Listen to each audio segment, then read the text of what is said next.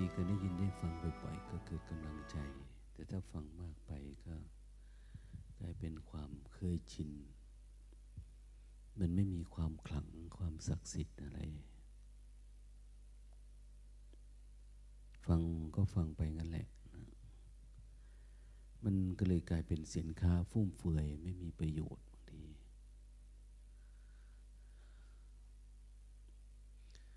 แต่ถ้าคนมี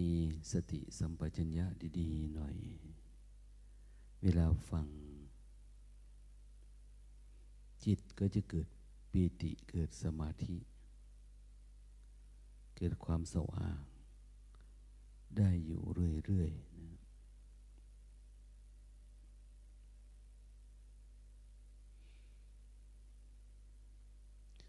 มันเหมือนอย่างที่ท่านว่าว่าถ้าสมมุติว่าเรา ซักผ้า ดูสาขาวสะอาดดี เวลาเรามาย้อมผ้ามันก็ติดง่าย ถ้าเราซักใจเราทำสะอาดใจเรา ไม่ให้มันมีนิวรณ์เวลาฟังธรรมะก็เข้าใจได้ง่าย หรือมัน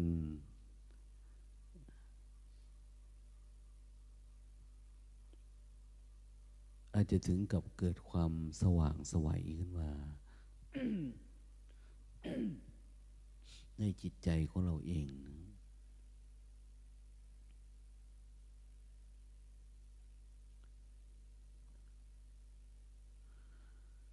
เพราะความจริงใจนี่มัน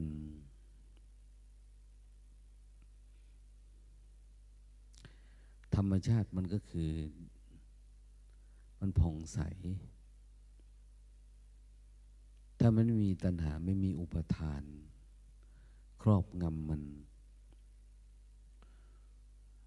มันก็ผ่องใสอยู่แล้ว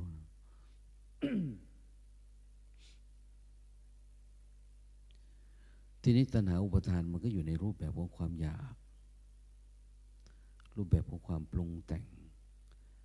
รูปแบบของความยึด รูปแบบของความจำอย่างนี้ รูปแบบของการรับรู้ ความกลัวพวกนี้มันจะฝังอยู่ในใจเราทำให้เราดูเหมือนว่าทุกอย่างคือความจริง อันนั้นกับความจริง อันนี้กับความจริง มันเหมือนกับว่าเราทำตามความจริง แต่ความจริงนี่มัน มันไม่ใช่สัจธรรมนะความจริงเรายังไม่ถึงขั้นเป็นสัจจะหรือสัจธรรม ที่เราเรียกว่าพระสัตธรรม หรือเรียกว่าอริยสัจนั่นเนี่ย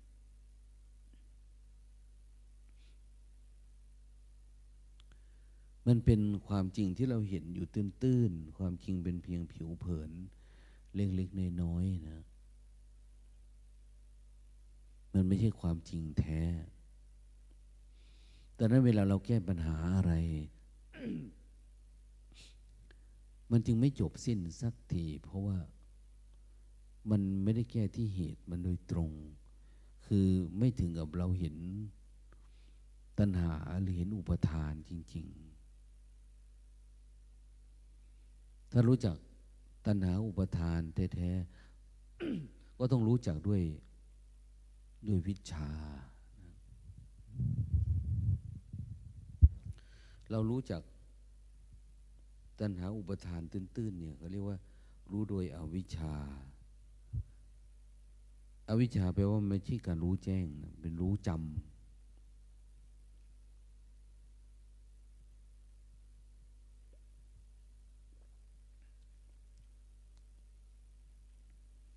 มันเป็นความรู้ที่เราเข้าไปอยู่ในความรู้อันนั้น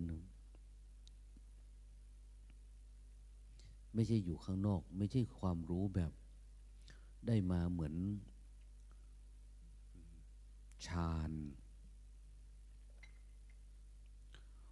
ที่สามารถรู้เรื่องไหนแล้วมันก็เกิดการแผดเผากิเลสตัณหาเรื่องนั้นได้ทันทีเนี่ย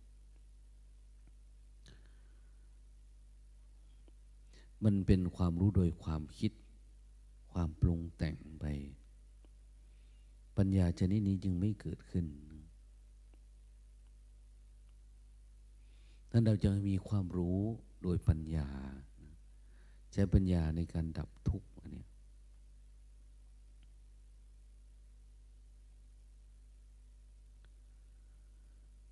ความรู้ที่เป็นปัญญามาจากไหนมาจาก การเฝ้าดู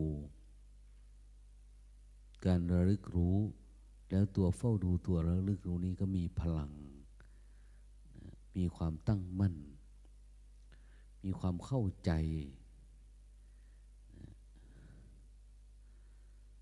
มีความเห็นแจ้งในแต่ละเรื่อง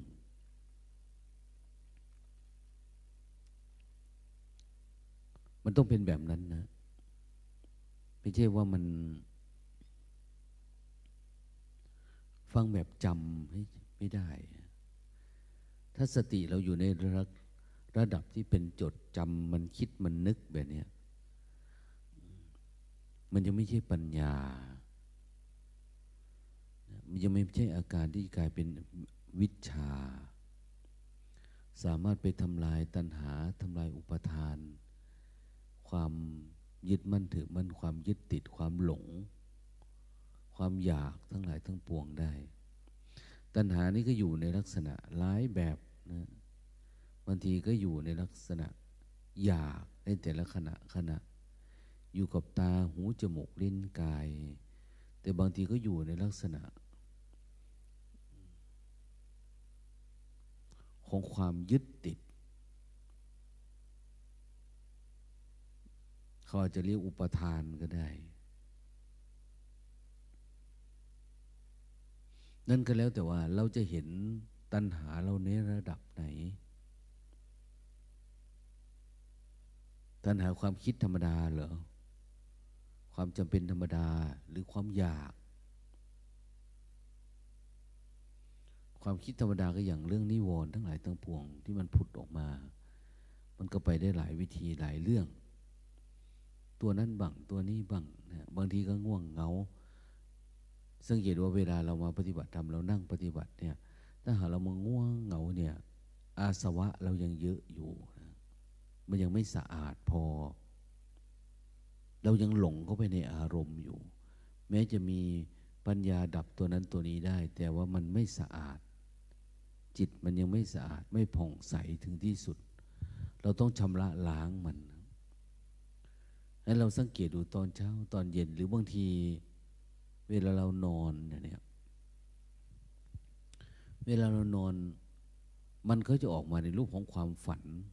คือสติมันไม่ค่อยได้คุมตอนฝันตอนนอนเนี่ย ตอนกลางวันนี่เหมือนเราพอทันมันอยู่ ไม่เห็นตอนเกิดก็เห็นตอนดับ แต่ตอนนอนเนี่ยมันไม่ค่อยทัน เพราะมันหลับไปแล้วสติมันไม่ได้ดีพอถึงขั้นเฝ้าเราได้ มันก็จะออกมา อย่างคนฝันลามกอย่างนี้หรือว่าฝันในเรื่องที่ยังทำไม่ได้ ถ้าส่วนเราเกรงใจครูบาอาจารย์ มันก็จะฝันเกี่ยวกับครูบาอาจารย์ ถ้าเกี่ยวกับเรื่องของการปฏิบัติธรรมการเข้าถึงธรรมมันก็จะแวบไปตรงนั้นเหมือนเดิม มันก็จะโผล่ออกมากลางคืนเราก็จะเห็นอาการที่มันเป็นแบบนั้น คนไหนที่มีความมุ่งมั่นต่อเรื่องธรรมะตลอดเวลา เวลาเผลอจิตมันก็จะไปทางนั้นเหมือนกันบางทีกลายเป็นภาวะที่เขาเรียกว่าเป็นนิมิตเดี๋ยวนี้นิมิตเรื่องนั้น นิมิตเรื่องนี้ ถ้าจิตดี นิมิตก็จะกลายเป็นเรื่องดี ตัวส่งสัญญาณ เออขณะเราหลับเนี่ย จิตมันจะไปเรื่องธรรมะเลยเนาะอย่างนี้แต่ถ้าจิตเราไม่ดีเวลาหลับ เวลาเผลอมันก็ไปอีกแบบหนึ่งไปทางอากุศล ซึ่งมันเป็นตัวส่งสัญญาในเออสติเราไม่ทันนะไอตัวนี้เนี่ยที่มันครอบงำเราเนี่ย เราเห็นมันไม่ชัดไม่เจนพอ ก็มานั่งเฝ้าดูใหม่ เฝ้าดูใหม่ก็คือเจริญสตินี่แหละ ยิ่งอยากดูชัดก็คือการที่เราอยู่กับปัจจุบันได้ชัดเจน ถ้าเราอยู่ปัจจุบันชัดเจนทุกอย่างก็จะชัดขึ้นมา ไม่ต้องวิ่งตามหาความคิด ไม่ต้องวิ่งเฝ้าดูความอยาก แต่อยู่กับปัจจุบันเฉยๆระลึกรู้เฝ้าดูทำใจให้อยู่กับปัจจุบันจนกระทั่งมันอยู่ปัจจุบันโดยธรรมชาตินะที่เขาเรียกว่าอยู่ปัจจุบันโดย ไร้รูปเนี่ยสมาธิแบบไร้รูป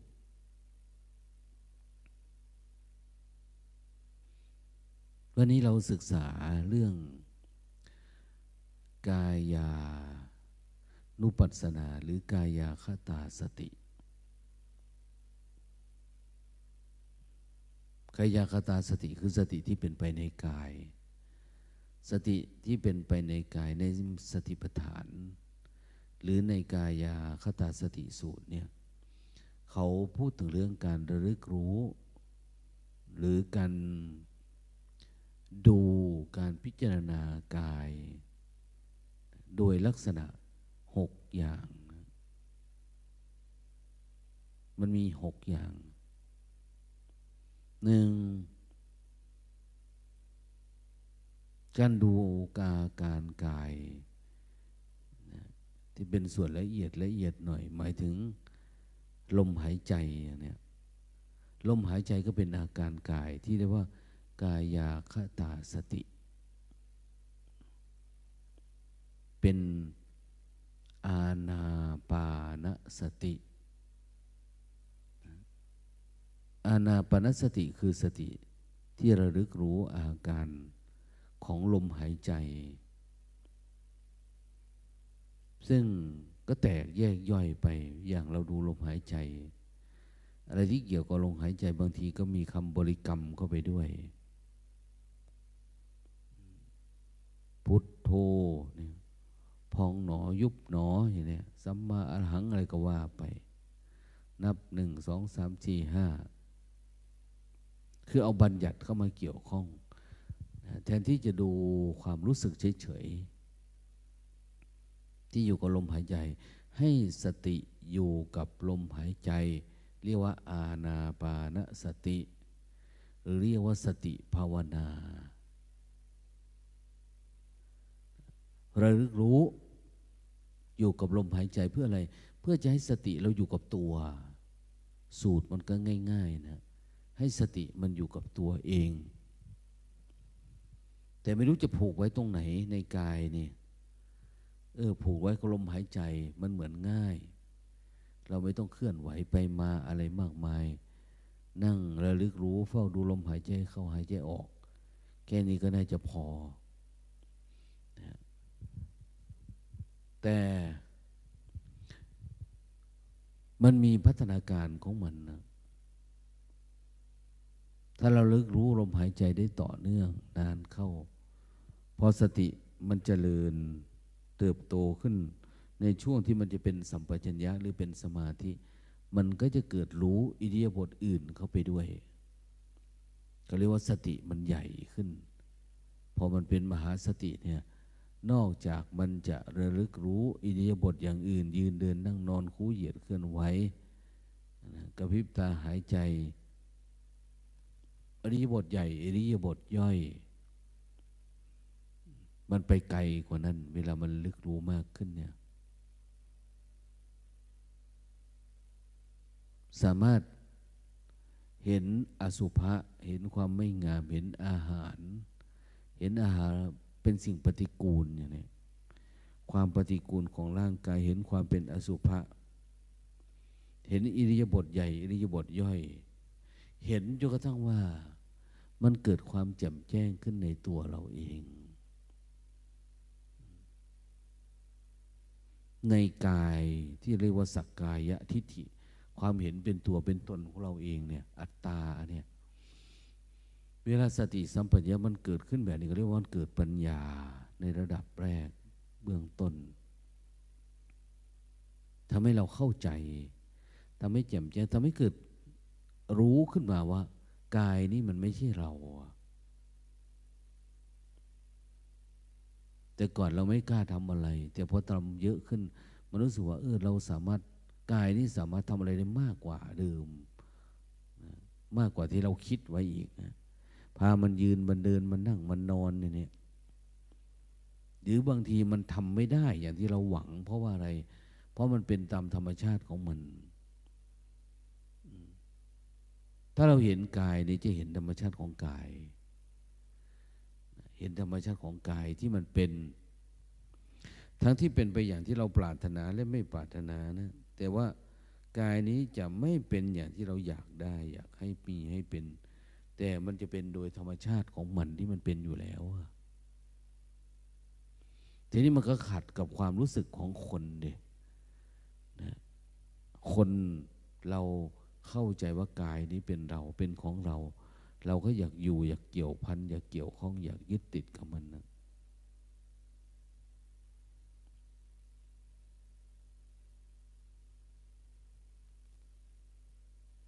อยากมีความรู้สึกมันเป็นเรา มันเป็นของเรา เป็นตัวเป็นตนของเราอย่างนี้แต่มันไม่ได้เป็นให้อย่างนี้ถ้าเราเข้าใจแบบนี้เราก็เกิดปัญญา รู้สึกเออมันไม่ใช่เราไม่ใช่ของเรานะ เราก็ถอนความอยากความยึดออกมาได้ ความหลงผิด แต่นี้บางทีคนมันไม่มีปัญญา พอที่มาเฝ้าดู มันก็เลยกลายเป็นเรื่องเป็นราวใหญ่โตไป เพราะมันเป็นเราเป็นของเราไปหมด ในกายคตาสติ ก็ดูหกลักษณะหกอย่างหนึ่งดูลมหายใจสองดู การยืนเดินนั่งนอน ดูอิริยาบถใหญ่สามดูอิริยาบถย่อย ดูหรือว่า จะใช้คำว่าพิจารณาก็ได้ถ้าสติมันมีมันยกมือขึ้นมันก็เฝ้าดูระลึกรู้ เอาการระลึกรู้เป็นแกน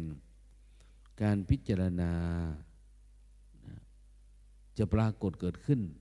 หลังจากสติตั้งมั่นแล้ว อย่างที่เรา เคยรู้ว่ามันมีศัพท์ว่า วิตกะวิจาราราวิจารณา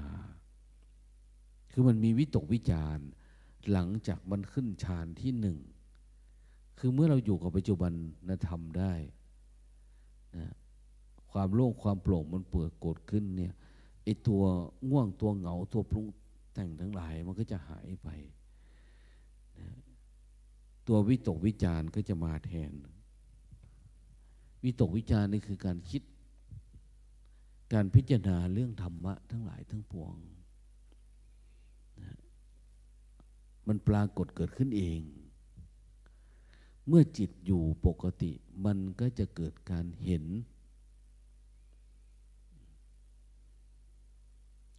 เขาเรียกว่ามันเริ่มมี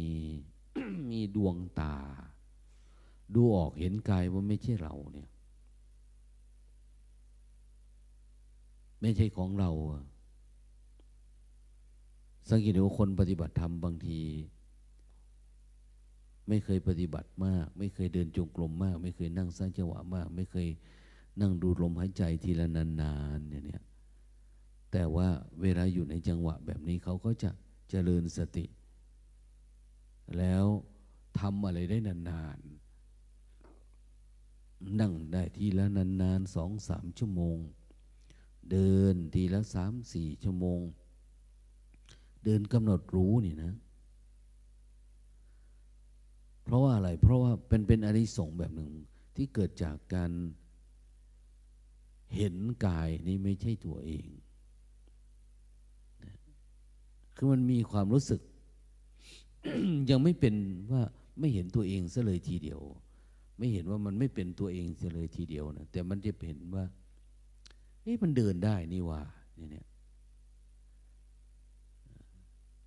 ใช้กายในเพื่อการดับทุกข์เดินนานๆเดี๋ยวทุกข์มันก็หาย เดินนานๆเดี๋ยวความง่วงก็ดับเนี่ยสร้างจังหวะเยอะๆเดี๋ยวความคิดความปรุงแต่งก็ดับหายไป ไม่ต้องกลัวทำทั้งวันทั้งคืนแบบนี้แหละกลับไปกลับมาเนี่ยแต่ก่อนไม่เห็นทาง จะมีความรู้สึกทำไปทำไม ทำเพื่ออะไร จะมากำหนดรู้ทำไม มันคิดมากก็นอนดิ คิดมากก็กินยาดิ คิดมากก็ไปหาเล่นเปลี่ยนอิริยาบถดิบางทีแต่ก่อนมันเป็นอย่างนั้นนะแต่พอเจริญสติอันนี้มันก็จะต่างไป ต่างจากที่เราเคยเป็นต่างจากความคิดเราเดิมๆคือเราเริ่มเห็นว่ากายนี้มันไม่ใช่เรา เราก็นั่งได้นานๆเจริญสติได้นานๆนะ มีเวทนาปรากฏขึ้นมันก็ไม่กลัว เพราะว่าเวทนาก็เป็นเรื่องของกายเหมือนเดิม เราเห็นว่ามันไม่ใช่เราเวทนาเดี๋ยวมันเกิดเดี๋ยวก็ดับ ถ้าเราไม่เข้าไปยึดมันเอา้าพามันไปอยู่ๆมันก็มีความโล่ง ความโปร่งความเบา เกิดสติเกิดสมาธิขึ้นมา ก็เยอะแยะไป ดังนั้นมันจะกลายเป็นว่าเราได้ความรู้ใหม่ ได้องค์ความรู้ใหม่ ที่เกิดจากการเฝ้าดูการระลึกรู้เนี่ย มันไม่เหมือนเมื่อก่อน ดังนั้นนอกจากการยืนการเดินนั่งนอน ให้มีสติพิจารณา สติระลึกรู้ ก็จะมีอิริยาบถย่อยๆ สติมันเยอะขึ้นมันจะเห็นกายน้อย ภาษาบางเรียกเห็นกายในกาย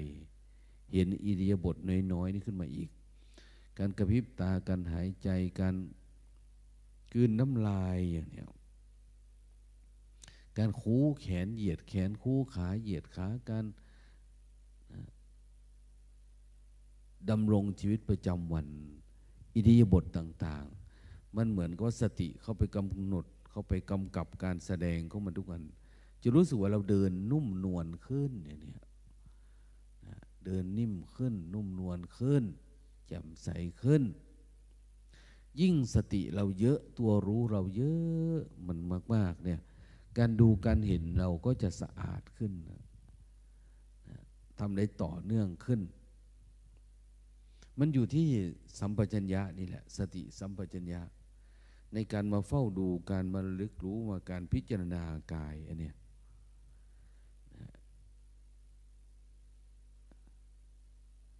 พิจารณานี่ไม่ได้หมายว่าคิดเอานะ คือเฝ้าดูสิ่งที่มันเป็นอยู่แล้วอย่างนี้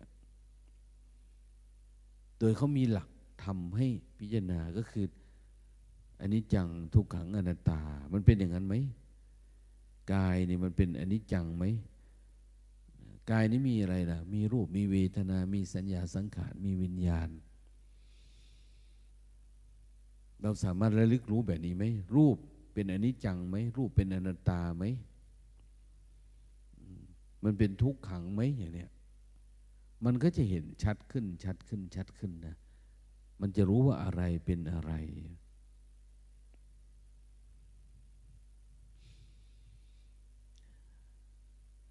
นอกจากนั้นเราก็สามารถเห็น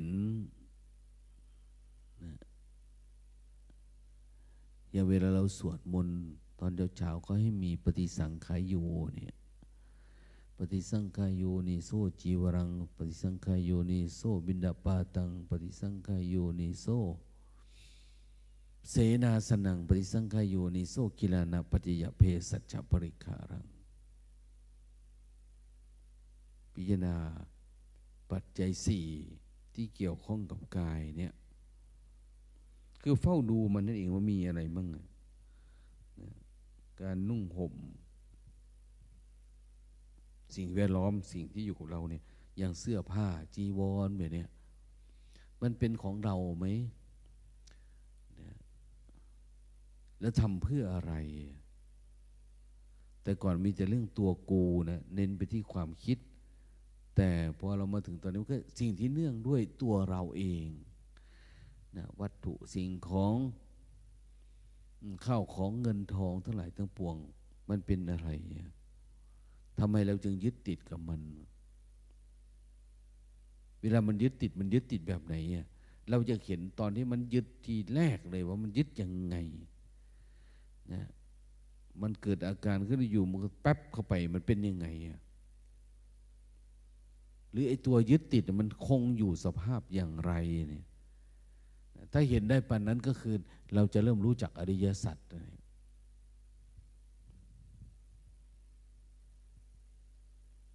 แน่นอนว่าเจริญสติสติปัฏฐานสี่มันไม่ได้รู้แต่กายนะเวลามันทำความเพียรไป มันสามารถรู้เวทนา รู้ความคิด รู้ธรรมารมณ์ได้ด้วย การเจริญสติเนี่ยสติแรกดี การอยู่กับปัจจุบันได้ดี การดูเวทนา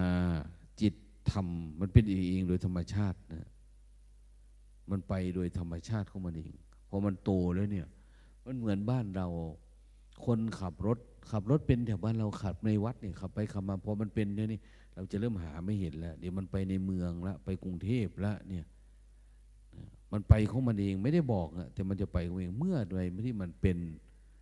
มันขับเป็นมันทำได้ มันจะไปของมันเอง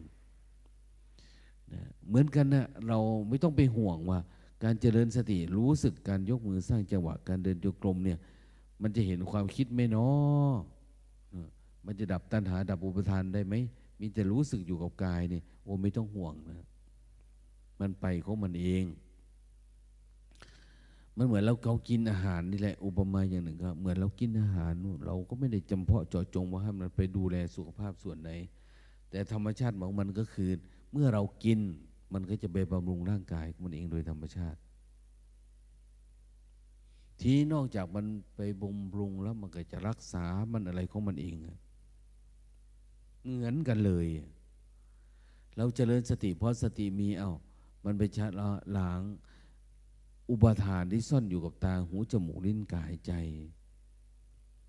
มันไหลไปของมันเอง แต่ใจเนี่ยมันดึงเข้ามาใส่อยู่บ่อยๆกาย เวทนาความคิดเนี่ยมันมันเข้ามันออกเราสามารถควบคุมพอได้ คนฝึกวิปัสสนาระดับหนึ่งแล้วก็คุมได้ แต่ถ้าหากว่าเป็นความคิด เป็นสิ่งที่ฝังอยู่ในจิตเนี่ยอันนี้จะยากหน่อยดังนั้นเขาถึงบอกว่า เออ พิจารณากายแล้วก็สิ่งที่ส่งเกี่ยวข้องกับกาย ก็ปัจจัยสี่นี่แหละ อาจจะรวมถึงอาหารที่เรากินนะอาหารบางทีมันสนุกนะนะ พิจารณากายได้แล้ว แต่ว่าสิ่งที่เนื่องด้วยกายอย่างอาหารเนี่ยมันวางได้ไหมเห็นมาแล้วไม่ยึดกาย แต่มันก็ยึดติดรสชาติไหมทำไมมันจึงยึดติดถ้าสติเราทันบางวันเนี่ย เรากล้าเสี่ยงไหมที่จะเลิกลดละ ในสิ่งที่เรายึดติด เราเห็นมันอยู่แต่เราไม่อยากฝึกอยากฝืน ลองฝึกลองฝืนลองดูนะแล้วจะทำให้สติเราเนี่ยมันกล้าแก่ง ขึ้นมาอีกระดับหนึ่งแจ่มใสขึ้นมาของมันเอง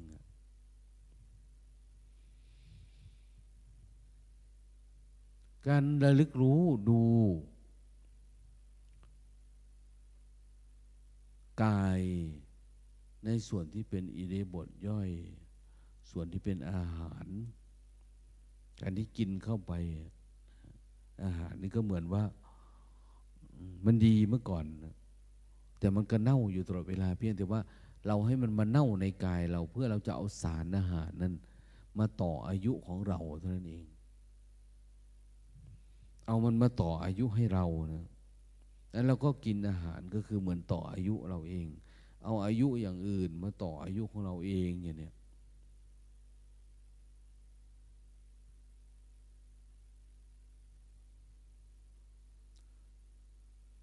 นอกจากเวทนาที่เกิดกับอาหารเนี่ยถ้าเราเข้าใจชัดเจนก็จะปล่อยวางอาหาร ถ้าเราปล่อยวางได้รสชาติในสมาธิก็จะสูงขึ้นอีกนะนะ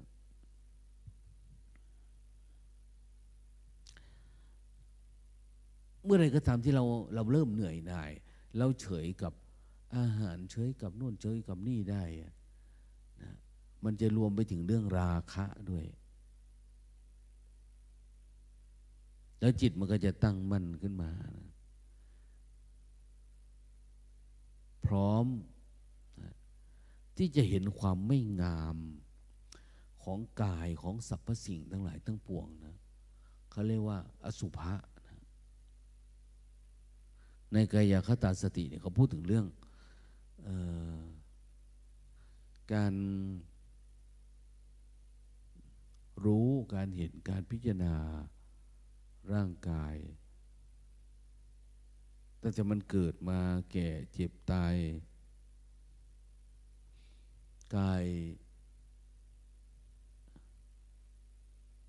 ที่เรามีเนี่ย มีเกิดมีแก่ มีเจ็บ มีตาย มีความไม่งาม เป็นความ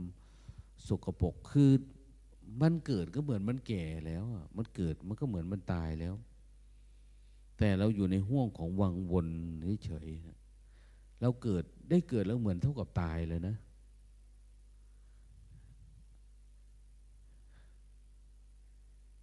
ยิ่งถ้าหากคนไม่ได้ปฏิบัติธรรมคนไม่ได้เจริญสติเนี่ย มันมองเหมือนกับว่าชีวิตเขาประมาทแล้วก็เหมือนเขาตายแล้ว แต่เนื่องจากมันเป็นสัตว์นรกท่านเรียกว่า มันจะดำรงอยู่จนกระทั่งมันหมดอายุของมันมันถึงจะตาย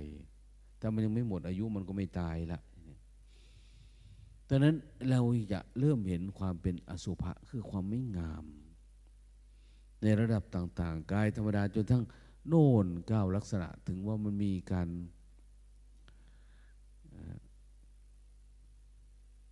ความไม่งามซากศพทิ้งไว้ในป่าช้าอย่างนี้ลักษณะหนึ่งสองสามสี่ห้าเจ็ดแปดเก้าเก้าลักษณะตั้งแต่ใหม่ๆ จนทั้งว่ามันบวมมันเน่าเปื่อยเป็นบูผงเป็นภาวะที่เขาเผาแล้วนะ่ะแม้แต่กระดูกก็ยังไม่มีอะไรเนาะเดี๋ยวนี้เขาอยากไปโปรยนั่นโปรยนี่นะลมทงลำธารอะไรไปตามเรื่อง เหมือนบางทีก็มีความเชื่อหวันมั่นว่าจะได้ขึ้นสวรรค์ หรือบางทีก็มีความ คิดว่าเออมันไม่ยุ่งยากดี ไม่ต้องรักษาไม่ต้องดูแล เอาไปเททิ้งเฉยๆอย่างเนี้ยแต่ถ้าว่าเรามีสติสัมปชัญญะเราจะดูรายละเอียดทำให้จิตเราหลุดพ้นจากอาการพวกนี้ได้มากกว่าที่เราเข้าใจนะมากกว่าคาว่าทิ้งเฉยๆ เพราะในกายคตาสติเนี่ยเริ่มตั้งแต่นู้นการดูกาย ดูลมหายใจ ดูอริบทใหญ่อริบทย่อยเนี่ยดูอาหาร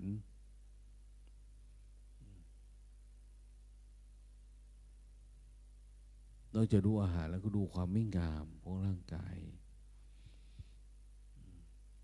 รวมก็เป็นหกอย่าง ทีนี้สิ่งเหล่านี้เนี่ย มันเจริญขึ้นตามลำดับเลยนะรัดขั้นตอนได้ไหมเอ๊ะมันไม่น่าจะได้นะ มันไม่น่าจะได้ คือเบื้องต้นก็คือระลึกรู้ พอระลึกรู้มันก็รู้ตัวทั่วพร้อม จิตมันก็ตื่นตัวมันตั้งมั่นมันก็เริ่มเห็นอิริยาบถใหญ่อิริยาบถย่อยโดยธรรมชาติมัน อิริยาบถน้อยๆละเอียดละเอียดเนี่ยสติมันเริ่มมองเห็นเนี่ยมันชัดเจนขึ้น คือมันมาพร้อมกับปัญญานะที่จะเหนื่อยหน่ายพลอยว่า แต่ถ้ามันระลึกรู้เฉยๆอีกสักหน่อยมันก็ดับหายก็กลับเป็นเหมือนเดิมอีกนะเพราะมันไม่ได้เกิดปัญญาขึ้นมา ไม่เกิดการ เห็นแจ้งแบบนั้น เวลาเราทำอีกเราก็อยากได้อารมณ์แบบนั้น แล้วก็ฝึกตะลุมบอลลุยไปเรื่อย มันก็ได้ได้แล้วมันก็ดับหาย มันไม่กลายเป็นปัญญาในการดับทุกข์แต่ถ้าทำบ่อยๆบ่อยๆเดี๋ยวมันก็กลายเป็นความเคยชินถ้าทำบ่อยๆนะและลึกรู้บ่อยๆเนี่ย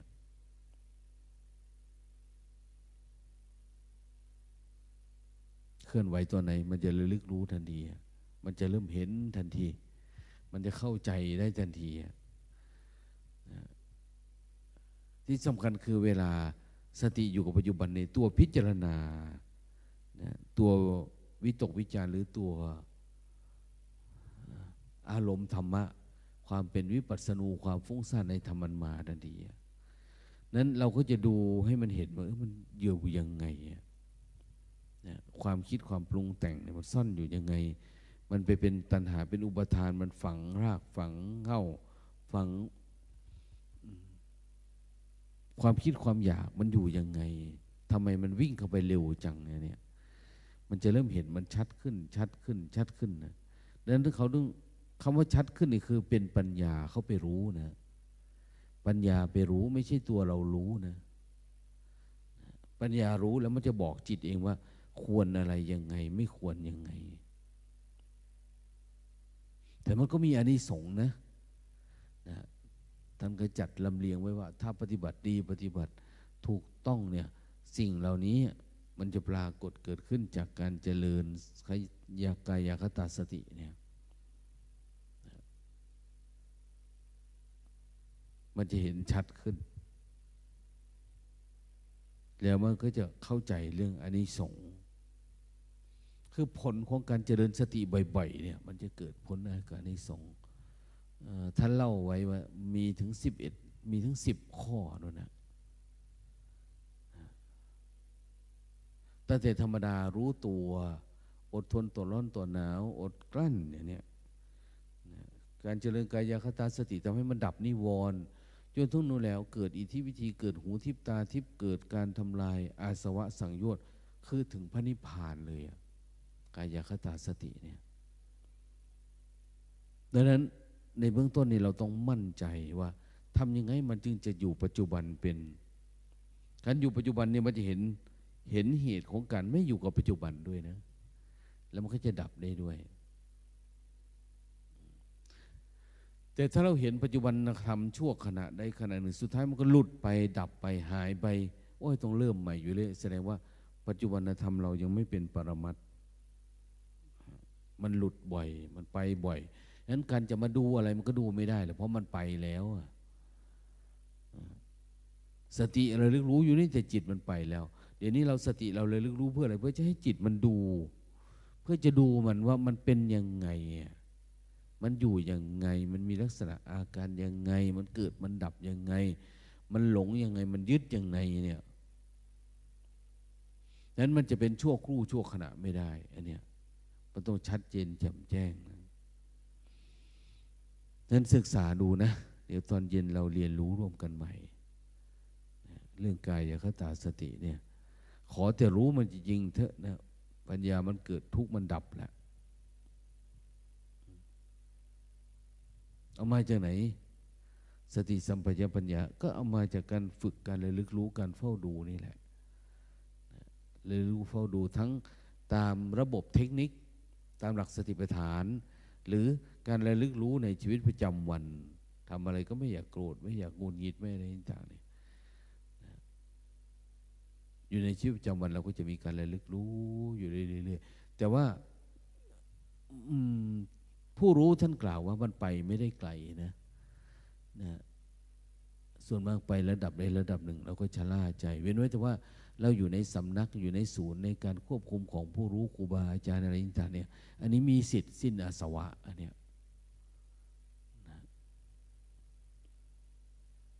ลองดูนะ ไปศึกษาดูโมทนา